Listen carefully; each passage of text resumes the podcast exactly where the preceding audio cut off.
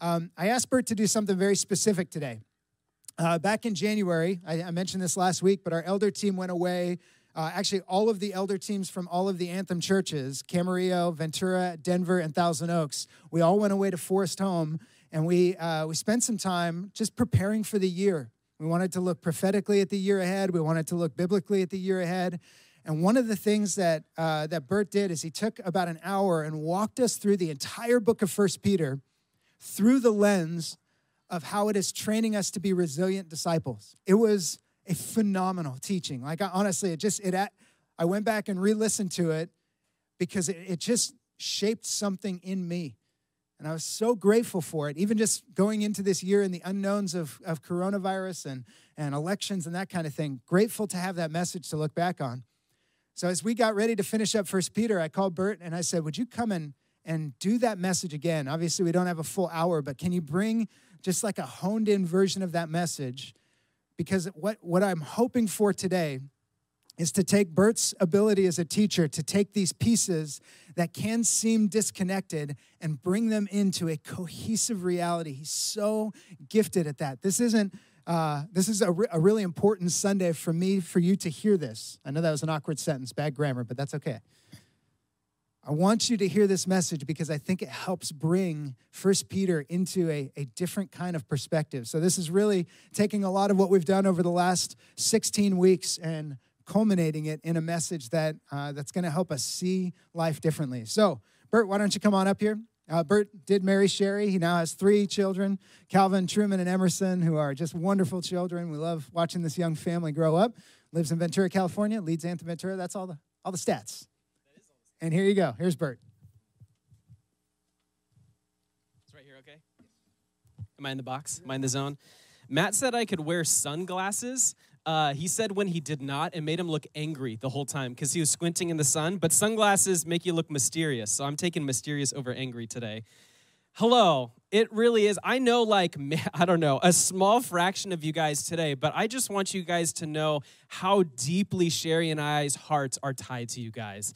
Not only just that you sent us off to start a church in Ventura, but we had formative years here with many of you guys. And you guys have spent a lot of time, a lot of money, a lot of effort helping propel this gospel work in Ventura. And so even before we begin, I just want to say thank you. And I want to say, even if I don't know you, I love you. And I'm so grateful for the story God is writing here in Thousand Oaks, and so honored and delighted to be with you guys today.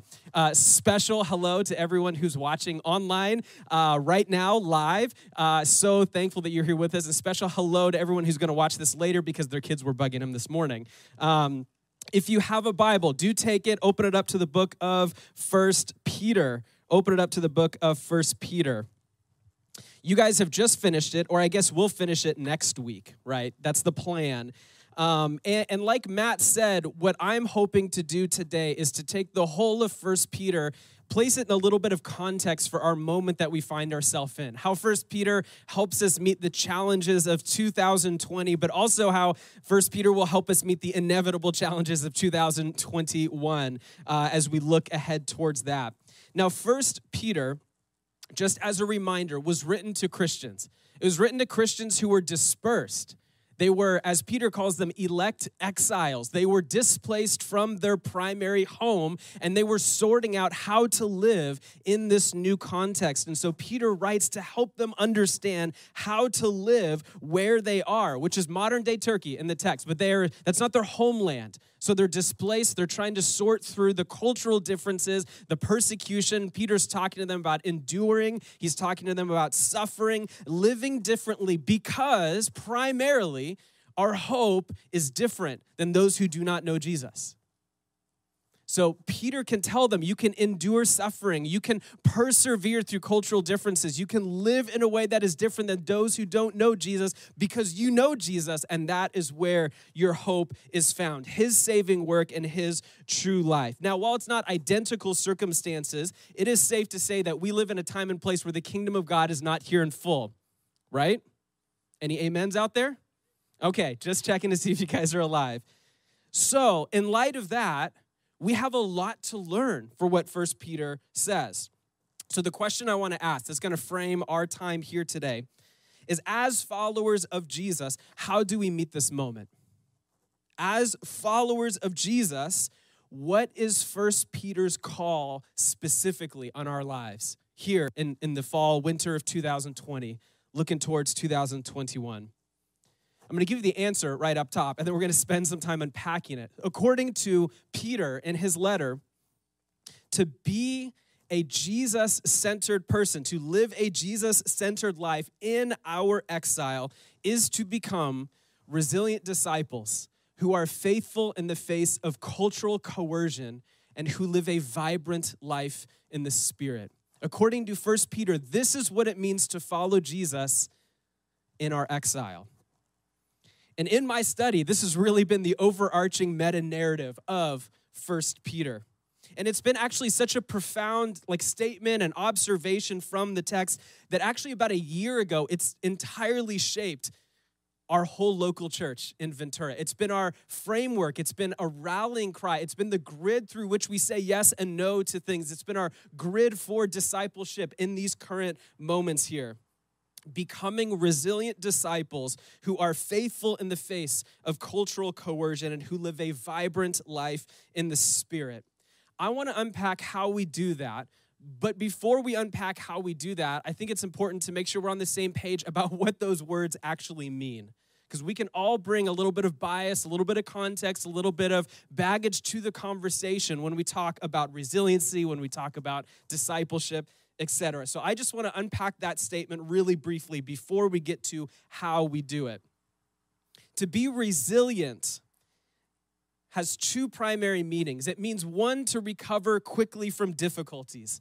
So think of toughness or a hardness or resistance, the ability to withstand attack. But its second meaning is really important. It doesn't mean to only recover quickly from difficulties, but to actually spring back into shape, to actually get back up, to fight, to contend, to recoil, to actually come back stronger because of adversity. So resilience is what a person or a team or a group or a community needs in order to emerge from inevitable challenges, not only intact, but also with refined skills and deeper wisdom. A really great example about how Peter addresses that is in his opening in chapter 1, verse 13, where he says, "Therefore, preparing your minds for action and being sober-minded, set your hope fully on the grace that will be brought to you at the revelation of Jesus Christ." So according to Peter, resilient disciples grow more like Jesus, not in spite of, but because of resistance and our location and placement in a world that is not our ultimate home, in our exile, in a kingdom and an empire and a culture that exerts enormous coercive power and pressure. And we, as followers of Jesus, are forced to set our hope on someone or someone else. Thus, we not only resist the pulls of the world, we not only come back, but we actually come back stronger. We are resilient disciples. We've done a lot of work here over the years, understanding what it means to be a disciple of Jesus. So in short, disciple does not equal Christian, nor does Christian always equal disciple. There's something different about how Jesus talks about discipleship than how many of us have come to understood Christianity. To be a disciple is simply a student, a learner, or one of my favorite words is an apprentice, someone learning from their master. This word disciple in Hebrew comes from this word Talmud, which means instruction. So disciple, Talmudim, just simply means one of instruction, which means you are a constant and perpetual learner from the master, Jesus. And in Jesus' time, as he was calling disciples, and in our time, what it means to follow Jesus is to orient your life around three primary goals. It is to be with Jesus, the first and most important goal, to spend our time with him. This is the baseline for all those who would follow Jesus. And as we like to say, the best part about following Jesus is Jesus. Is that we get Jesus. And to be a disciple of Jesus means to become like him. Out of that place of abiding with him, dwelling with him, the goal was and is to become just like him, to be conformed into his image. So Depending on your spiritual heritage, if you have some, this might have been called sanctification or spiritual growth. Or according to Paul, it would just say growing in maturity or keeping in step with the Spirit. And the third goal is to do what Jesus did. So the goal is not that you would know a lot about Jesus or the Bible, although that's helpful, it's good, but that's not the goal. The goal is that you yourself would become the kind of person that is with becoming like and actually doing the things that Jesus did, or better yet, doing what he would do if he were you and had your family, your career, your set of circumstances, and all of that. We are becoming resilient disciples who are faithful in the face of cultural coercion. We are always formed into something. Just by waking up in the morning, you are being formed. Just by waking up today, you have already been formed by about 100 different voices, pulls, and influences, whether it be email, social media, news, your kids, your spouse, whatever. You are always being formed. And as we talk about what it means to become like Jesus, we have to realize the forces that are pulling us away from that goal. Martin Luther, the famous theologian, identified those primary forces pulling us away from that goal as the world around us, the culture, the enemy, like Satan, his demons, and the evil that wants to stop you from becoming more like Jesus, and our own flesh, our own inward innate desires for self-gratification are all pulling us away from the goal of becoming like Jesus. So the question is not, are you being formed, but what are you being formed into? And the invitation of Scripture is to choose to be shaped by the Holy Spirit into the character and image of Jesus. It takes intentionality. In the face of intense cultural coercion, pressure, and formation from the world, from the enemy, and from our own flesh, the invitation of Scripture is to become more like Jesus. We do that purposely and with intentionality. In the words of Peter, preparing your minds for action. So we are resilient disciples who are faithful in the face of cultural coercion and who live a vibrant life in the Spirit. So to live a vibrant life in the Spirit is not counting down the clock until you die or Jesus comes back. It is actually thoughtfully and fully engaging in this world that we are in. It's to quote Jesus from John 10:10, living life to the full, living life abundantly, keeping in step with the Spirit. Now, here's the goal here in vibrancy in the Spirit, that the Holy Spirit becomes the dominant voice and reality over the voice of your environment. And we learn to enjoy the fruit of being aware of and attentive to the Spirit in the everyday stuff of life. So, the call of 1 Peter is to become resilient disciples who are faithful in the face of cultural coercion and who live a vibrant life in the Spirit. This is what Peter is getting at. This is the underlying foundation and basis for how and why he is writing. And this is the call for you and I as we encounter the letter of 1 Peter in the text, to be shaped and to be formed, to become resilient disciples. Not passive consumer Christians, to be faithful in the face of cultural coercion, not to give way to every wind of what's popular and every different fad, to live a vibrant life in the Spirit, not grinning and bearing it and running out the clock, but thoughtfully enjoying the presence of Jesus in the everyday stuff of life. And this all sounds great, right? If we love Jesus, this sounds great. We're like, yeah, this is what I want to do. This kind of makes sense. But how do we actually do that? Which is a great question. I'm glad you asked. I'll answer that. The entire letter of 1 Peter is answering that question. How do we actually live this kind of life? And so we are going to survey the book of 1 Peter. It's going to take us about 30 minutes, and we'll break it down into 5 primary parts that are all answering this question of how do we become, can anyone finish the question for me?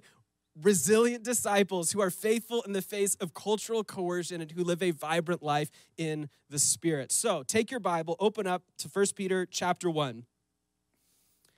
We're breaking this into 5 primary parts. And what's beautiful about what 1 Peter does is we kind of are just going to move through chapters 1 through 5 in these different movements. And number 1 in the how, and arguably one of the most important, is that we are immersed in the story of God and we are growing in biblical literacy. From the ABCs of the gospel to the A to Z story of God, from creation to restoration, disciples of Jesus are immersed in and treasuring the long story of God that we are welcomed into. So this combats a very specific problem in the church today, which is a secular worldview inside the church. And so this might manifest itself in authority issues or a lack of reliance on or an illiteracy of Scripture because we don't believe it's actually important. It might manifest in a lack of belief in the supernatural or engaging with the Holy Spirit, or like a materialistic and naturalistic worldview. And it might lead to skepticism about the things of Jesus, which leads to apathy and indifference about our life in God. And Peter says, our identity is grounded in Jesus, and we bring a God-centered presence to a self-centered age by relying on Holy Scripture. Any work on our part always begins with a deep understanding and gratitude for the work already done by God.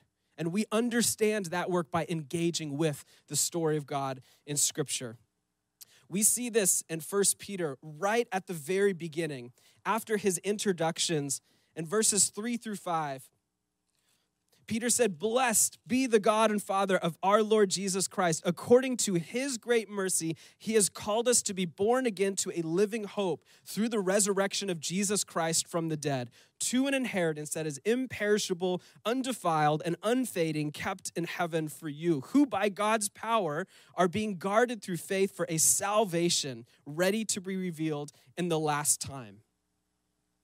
Now, one of the most important things for us to understand is our place in the story of God and to be literate in the story of God. I could have just said it's important for us to understand the gospel, but it's worth calling out these two things to meet some particular challenges that we face today, which is biblical literacy and understanding that God's story is actually a story that we live in. You see, more and more Christians, particularly in the West, do not read Scripture. They don't know how to read it. They don't even like it. And frankly, many Christians take issue with it. But Peter says, it's the good news that was preached to you, and it lasts forever. In verses 24 and 25 of chapter 1, Peter says, and he quotes the prophet Isaiah here, "All flesh is like grass, and all its glory like the flower of grass. The grass withers, the flower falls, but the word of the Lord remains forever." And this was the good news that was preached to you. Now, if we look at the life of Jesus, we see a life deeply entrenched in the Hebrew Scriptures, or what we would call the Old Testament.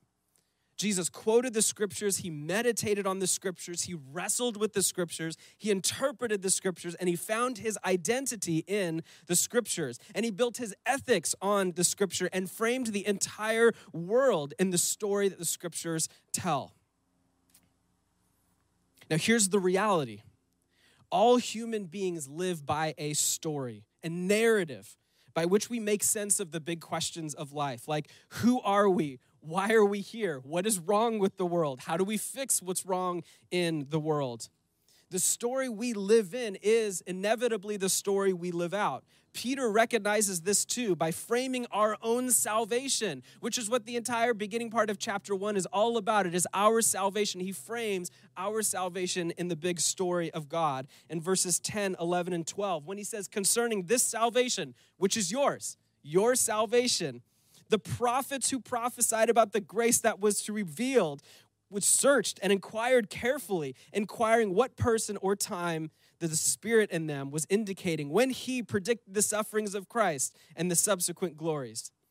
It was revealed to them that they were not serving themselves, but you in the things that have now been announced to you through those who preach the good news to you by the Holy Spirit sent from heaven, things into which angels long to look." Okay, prophets, preachers, angels, all wrapped up in the story of God and all wrapped up in your salvation, which means you encountering Jesus was not a solitary, individualistic, personal moment. No. This is actually something that for hundreds and thousands of years, prophets and preachers have labored in to get you to. You are wrapped up into this. God was in your mind years and years and years before you ever said yes to Jesus. It comes as no surprise then that most of the Bible is actually narrative. It's story. And that together it tells a unified story that leads us to Jesus. Scripture functions as the alternative story to the many narratives of our soul and society and calls us to live in alignment with the real, true story of God, not whatever we read in our news app for today, not whatever we're seeing on social media, not even the stuff that comes from inside of us. But we have the true story of God with which to align our lives with. So how do we become resilient disciples who are faithful in the face of cultural coercion and who live a vibrant life in the Spirit? Number one, we immerse ourselves in the story of God and we are growing in biblical literacy. Number two, how do we become these resilient disciples? By understanding our Jesus-centered exilic identity.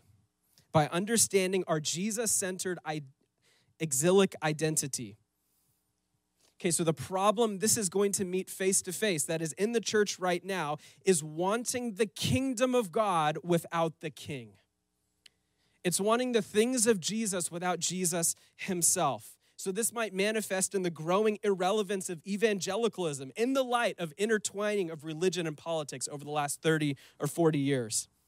It might manifest itself in the need to find personal and political utopia this side of heaven, which says real change will come through, fill in the blank, whatever your thing is. Better government, bigger government, smaller government, less taxes, more taxes, recycling, environmental conservationism, whatever your thing is. If we believe that's the thing that will finally fix what's broken in society, we are wanting the kingdom without the king. We are wanting all the good things that Jesus talks about without actually submitting our lives to Jesus and having our lives shaped by Jesus. So Peter says our identity is fixed on the person of Jesus, who he says we are, and we are citizens of a very different kingdom, and know that only by bringing his kingdom from heaven to earth will we see real change for good, and that the ultimate redemption and restoration does not come from government, it does not come from systems, it does not come from elected officials, it does not come from a community doing good, but only by Jesus himself when he returns. To this end, all over the place, Peter is helping us understand who we are before he tells us how to engage in the world around us. In chapter 1, verse 1, he calls us exiles. We're not of this world. This should change our worldview and expectation of this world. He calls us obedient children, that we don't get wrapped up into our former ignorance. We know better. In chapter 1, 15 and 16, he calls us holy. We're set apart, becoming holy because he is holy. In chapter 2 and 3, he says we are newborn infants longing and craving for the spiritual milk that sustains us. In 2 verse 4, he says we are rejected by men and accepted by God. He calls us living stones, being built up into a spiritual house where Jesus himself is the cornerstone, and a holy priesthood, that we would offer what we offer to God will be acceptable and pleasing to him. In chapter 2, verse 9, he calls us a chosen race, a royal priesthood, a holy nation, a people for his own possession. So we are treasured. We are bought and paid for people. We weren't a people, but he's made us a people. He's made us his people. In chapter 2, verse 10, he calls us those who have been shown mercy, mercy we did not deserve. In chapter 2, 11 and 12, he calls us sojourners and exiles. This is not our home. As a reminder, in case we've forgotten, this is not our home. We're here temporarily. So in verse 12, we live in a way that points people to God. From what God has already done, which is the first part of chapter 1, to who he's made us to be, to where he picks up in verse 13 and goes all the way through chapter 2, verse 12, he says this: live your life as exiles, so that those who are in this world would see your good deeds and glorify our God in heaven. Which is immediately a gut check for how we live. Do the people in our lives who do not know Jesus see our good deeds and glorify God in heaven? And Peter says this comes from having a Jesus-centered identity, wanting the kingdom with its king. When we pursue the king, and inevitably through our pursuit of the king, the kingdom comes through our lives. People will look at our lives and go, "You have to tell me why you live like that. I have to understand why your hope is not here. I have to understand why you live differently." So Peter says we're humble, sacrificial people of peace. So we reject wrong ideas about leadership and influence that say our worth is what we create and our influence is equal to the size of our platform. We are conscious of the relentless pull towards anxiety and make deliberate choices to live in sync with an unruffled, unhurried, God-word rhythm because we are confident of who we are in him. And when we live like that, people will look at our lives and ask, "Why? You have to tell me." How do we become resilient disciples who are faithful in the face of cultural coercion and who live a vibrant life in the Spirit? By immersing ourselves in the story of God and growing in our biblical literacy. By understanding our Jesus-centered exilic identity. And 3, by cultivating deep and healthy relationships with one another. So the problem this meets in our time and our place is the raging problem of being overconnected and hyper-isolated. And I'm not talking about social distancing. This was alive and present long before COVID ever hit us, that we are more connected than we have ever been, and we are more isolated than we have ever been, all at the same time, which manifests itself in things like loneliness, anxiety, and depression. In a recent study, it says about 1 in 5 globally suffer from some form of anxiety, and that number is higher in the U.S., 3 in 10. And partly this has been attributed to the disconnect between life online and life in person. There's a recent study that came out of, I believe, the University of Arkansas, if I'm remembering that right. It's the first definitive study that has scientifically linked social media with depression. That because of the lives we live online, it is neurologically and physiologically changing us to become more connected and more isolated than we have ever been before. And this has all been exacerbated by COVID-19, where most of our life is now lived online in some form or fashion. And we have a funny way of curating an online life that looks suspiciously different than our real in-person lives. Whether it's we're more bold, we're more quick to comment, quick to speak, or maybe we are a little more polished, the veneer's a little bit different, we look a little bit slimmer, you know, you kind of like re-image some of the pimples on your face or whatever.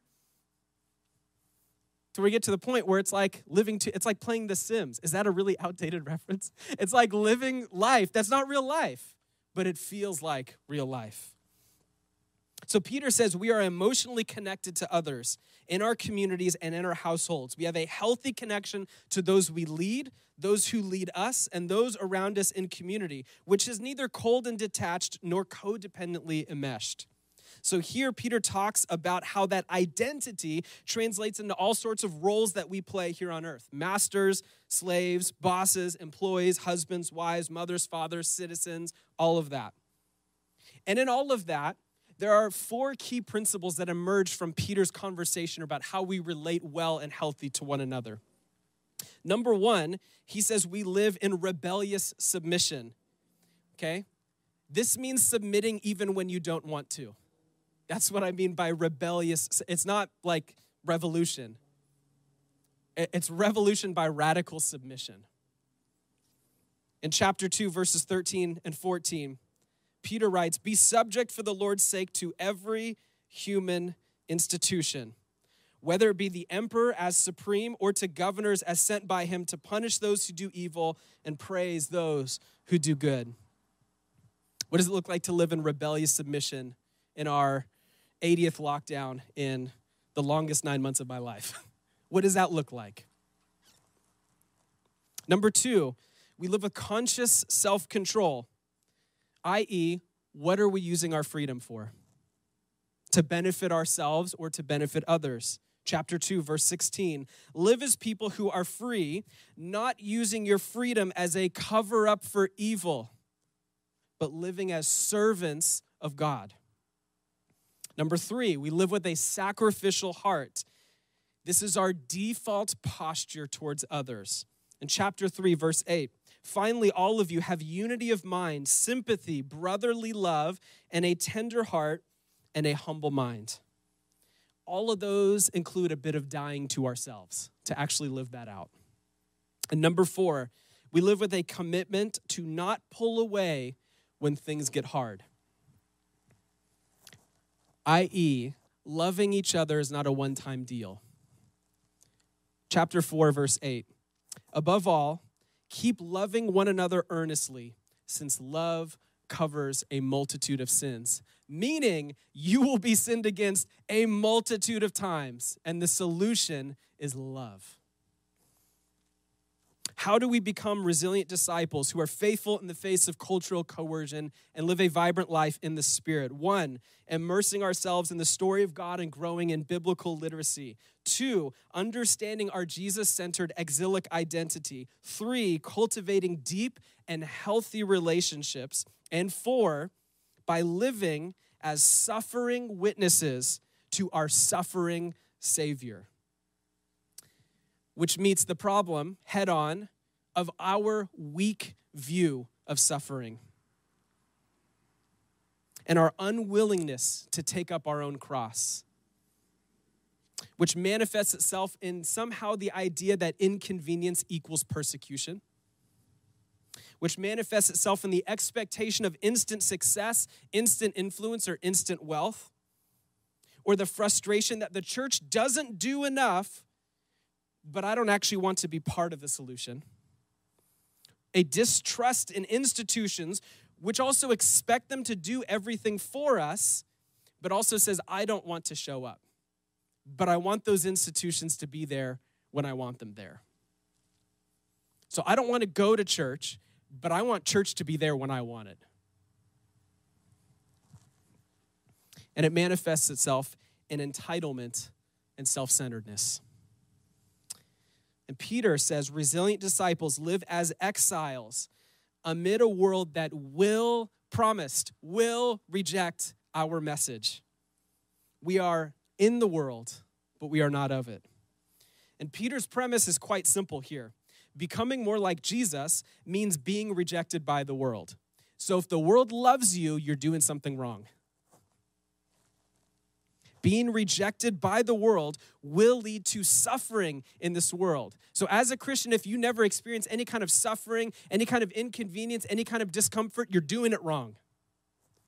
Because according to Peter, if you are faithful to Jesus, life will be uncomfortable. Life will hurt sometimes. Life will not be all that you think it should be. How do we live as suffering witnesses to a suffering Savior in a comfort-driven world? Peter has some advice for us here. You guys ready? This is like going to be some mad page turning if you got a Bible with you. He says to engage, chapter 1, verse 12, keep your conduct among the Gentiles honorable so that when they speak against you as evildoers, they may see your good deeds and glorify God on the day of visitation. He says to resist the world that we are in chapter 1, verses 14 and 15, as obedient children, do not be conformed to the passions of your former ignorance, but as he who called you is holy, you also be holy in your conduct. And in chapter 2, verse 11, beloved, I urge you as sojourners and exiles to abstain from the passions of the flesh, which wage war against your soul. He tells us to suffer well. He says, you will suffer, so you might as well do it well. Chapter 2, verse 19 and 20, for this is a gracious thing when, mindful of God, one endures sorrows while suffering unjustly. For what credit is it if when you sin and are beaten for it, you endure? He's like, yeah, that's how the world works. But if when you do good and suffer for it and you endure, this is a gracious thing in the sight of God. And he says in chapter 3, verse 9, do not pay evil for evil or reviling for reviling, but on the contrary, bless, for to this you were called, that you may obtain a blessing. And he says to engage with Christ as our example. In chapter 3, verse 18, for Christ also suffered once for sins, the righteous for the unrighteous, that he might bring us to God, being put to death in the flesh, but being made alive in the spirit. And again in chapter 4, verses 1 and 2, since therefore Christ suffered in the flesh, arm yourselves with the same way of thinking. Right? So since Christ suffered, our de facto expectation should be suffering. Anything good is like a bonus, all right? That's what Peter says. For whoever has suffered in the flesh has ceased from sin, so as to live for the rest of the time in the flesh, no longer for human passions, but for the will of God. And he says we should look different. Check out chapter 4, verses 3 through 5. For the time that is past suffices for doing what the Gentiles want to do. Living in sensuality, passions, drunkenness, orgies, drinking parties, and lawless idolatry. He says, yeah, everyone does this kind of stuff, right? Is that like normal life in Thousand Oaks? I don't know. I live in Ventura. You guys got to help me out. But he says, people do all this stuff. And he says, the time is past for all this stuff. With respect to this, all of those things right there, those who do not know Jesus, are surprised when you do not join in the same flood of debauchery, and they malign you. But they will give an account to him who is ready to judge the living and the dead. They'll malign you, but in the end, they will confirm your witness, because you did not join in. We should look different. So Peter says, don't be surprised when life hits the fan. Chapter 4, verses 12 and 13. Beloved, do not be surprised at the fiery trial when it comes upon you to test you. How many of us, that was our posture March 15th or whatever, when that first lockdown went in? Oh, I saw this coming. Brilliant. Bring on the test. No, you were probably just like me. You were like, mind going crazy. Could not handle the moment. Took a few weeks to get our bearings in that. But Peter says, don't be surprised. He says, don't be surprised when suffering hits, when the fiery darts come, because it's to test you. Don't be surprised at the fiery trial when it comes upon you to test you, as though something strange were happening. What? Suffering? Wait, hold on. Life isn't like perfect? He says, don't let this surprise you. This is the test you knew. This is no pop quiz. This is the test you knew was coming. But Peter says, rejoice insofar as you share Christ's sufferings, that you may also rejoice and be glad when his glory is revealed. In the next couple of verses, verses 15 and 16, he says, make sure, though, you're suffering for the right thing, i.e., don't suffer for stupidity. Unfortunately, this is our trap so often. We raise our hand and say we're suffering, but more often than not, it's because we're being dumb, not because we're being a faithful witness to our suffering Savior. Verse 15, but let none of you suffer as a murderer or a thief or an evildoer or as a meddler. Peter's got a thing against meddlers. I love that he includes that in with murder. Yet if anyone suffers as a Christian, let him not be ashamed, but let him glorify God in that name. So Peter says, because of all of that, how we respond to suffering in this world that we will incur because of following Jesus should provoke something. Go back a little bit to chapter 3, verses 13 through 17. Now, who is there to harm you if you are zealous for what is good? But even if you should suffer for righteousness' sake, you will be blessed. Have no fear of them, nor be troubled, but in your hearts honor Christ the Lord as holy, always being prepared to make a defense to anyone who asks you for a reason for the hope that is in you. Yet, do it with loud social media posts and rioting. Do it with really aggressive YouTube comments. Do I have a different translation? Nope. Do it with, who's there? Gentleness and respect. having a good conscience, so that, underline that, so that when you are slandered, those who revile your good behavior in Christ may be put to shame. For it is better to suffer for doing good, if that should be God's will, than for doing evil.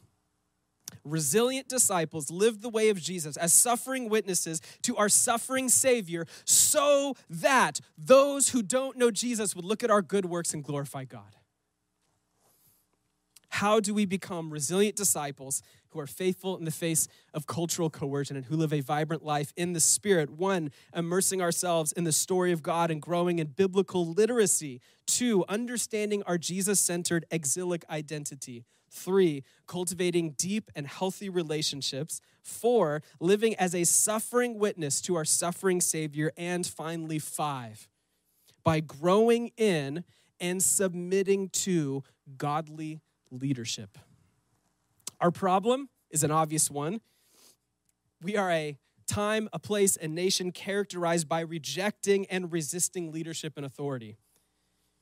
So this has kind of manifested itself in the shifting view of authority from external things like the church or other institutions or older generations to personal self, or a default lack of trust in those who are in leadership when we see worldly leaders being worldly and Christian leaders not acting any differently. I don't know if there's been a time when I have opened up my news app and have not read about some Christian leader failing morally.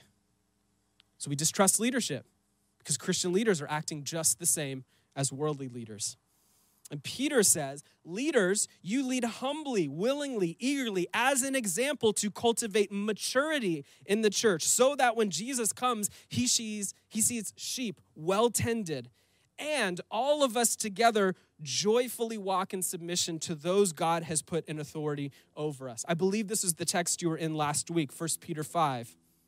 So I exhort the elders among you as a fellow elder and a witness to the sufferings of Christ, as well as a partaker in the glory that is going to be revealed. Shepherd the flock of God that is among you, exercising oversight, not under compulsion, but willingly, as God would have you, not for shameful gain, but eagerly, not domineering over those in your charge, but be an example to the flock. And when the chief shepherd appears, you will receive the unfading crown of glory.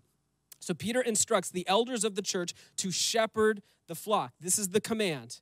They are to feed and watch over the flock that is among them. And the job of the elders is to shepherd by exercising good oversight, not under compulsion, but willingly, not for shameful gain, but eagerly, not domineering, but being examples. Now, while Peter does attach this last part of chapter 5 to his section on godly leadership and eldership in the church, and I believe it's important, and he attaches that prowling lion, for a reason, but in that text, there's application for all of us. And he says in verse 5 and 6, to be humble. Likewise, you who are younger, be subject to the elders. Clothe yourselves, all of you, with humility towards one another. For God opposes the proud, but gives grace to the humble. There are those in this world who would resist leadership, and the call to those in our church is humility. How will they learn that humility? Leaders will provide the example. Humble yourselves, therefore, under the mighty hand of God, so that at the proper time he may exalt you, casting all your anxieties on him because he cares for you. Worry, friends, is a form of pride, because it involves taking concerns upon myself instead of entrusting them to God. Peter says believers can trust in God because as our Father and Jesus as our chief shepherd cares for us. Verses 8 and 9, be vigilant, be sober-minded, be watchful. Your adversary, the devil, prowls around like a roaring lion, seeking someone to devour. Resist him, firm in your faith, knowing that the same kinds of suffering are being experienced by your brotherhood throughout the world. He's ready, he's waiting. And so often we are not ready. And Peter says, resist him, Stand firm in your faith. Be prepared for those fiery trials. Be prepared for an enemy that is prowling around, waiting for the opportune moment to take you out. And finally, in verses 10 and 11, he says, be hopeful. And after you have suffered a little while, the God of all grace, who has called you to his eternal glory in Christ, will himself restore, confirm, strengthen, and establish you. To him be the glory. To him be the dominion forever and ever. And that's where I want to land and end, is be hopeful. I understand this morning was maybe a bit of a fire hose to the mouth. And I understand that it may seem daunting to live out this call of 1 Peter. But through 16, 17 some odd weeks, you guys have gone through 1 Peter. Peter lands saying, be hopeful, because our Father cares for us, and he himself will strengthen you. He will restore you. He will confirm you. He will establish you. He who has called you will do these things for you. The task that we have ahead as resilient disciples who are faithful in the face of cultural coercion and who live a vibrant life in the Spirit is hard. It's not an easy one. I'm sure it's a life many of you guys did not sign up for, but here we are. And Peter says, be hopeful, because God's doing the heavy lifting. And he who has called you will equip you. The call of 1 Peter is to become resilient disciples who are faithful in the face of cultural coercion and who live a vibrant life in the Spirit. How do we do that? By immersing ourselves in the story of God, growing in our biblical literacy, by understanding our Jesus-centered exilic identity, cultivating deep and healthy relationships, living as a suffering witness to our suffering Savior, and growing in and submitting to godly leadership. How can this all happen? Because Jesus has been raised from the dead. And he's brought resurrection life and resurrection hope to each and every one of us. Does all this seem impossible to you? Because it should, apart from the resurrection of Jesus. Does this seem like a tall order? It should, apart from the resurrection of Jesus. He has come. He has defeated death. And he has raised you. He is the resurrected Christ, your and my living hope. We have an inheritance that is kept in heaven for us, that is undefiled, unfading, and will not perish. Jesus has been raised from the dead, so we can be resilient disciples, withstanding cultural coercion and being faithful to him, living a vibrant life in the Spirit, and arguably maybe our collective hardest time ever in life. We can do this because Jesus has been raised from the dead. And he's brought resurrection life and hope, not just for the future, but right now. So I want to close where we started. In 1 Peter chapter 1, verses 3 and 4 and 5. According to God's great mercy, he has caused us to be born again to a living hope through the resurrection of Jesus Christ from the dead, to an inheritance that is imperishable, undefiled, and unfading, kept in heaven for you, who by God's power are being guarded through faith for a salvation ready to be revealed at the last time. You have a living hope. Jesus is guarding it. You can live the way of Jesus here and now, because Jesus has rose from the dead and he has brought you resurrection life and resurrection hope. I'd love to pray a blessing for you. The team's gonna come up and lead us in some response, and I'll kind of share how that's gonna happen, but I would love to pray a blessing for you. And so if you would, stand wherever you're at. And if you're able, maybe throw out your hands in front of you, your arms right in front of you, just as a simple bodily posture to like receive.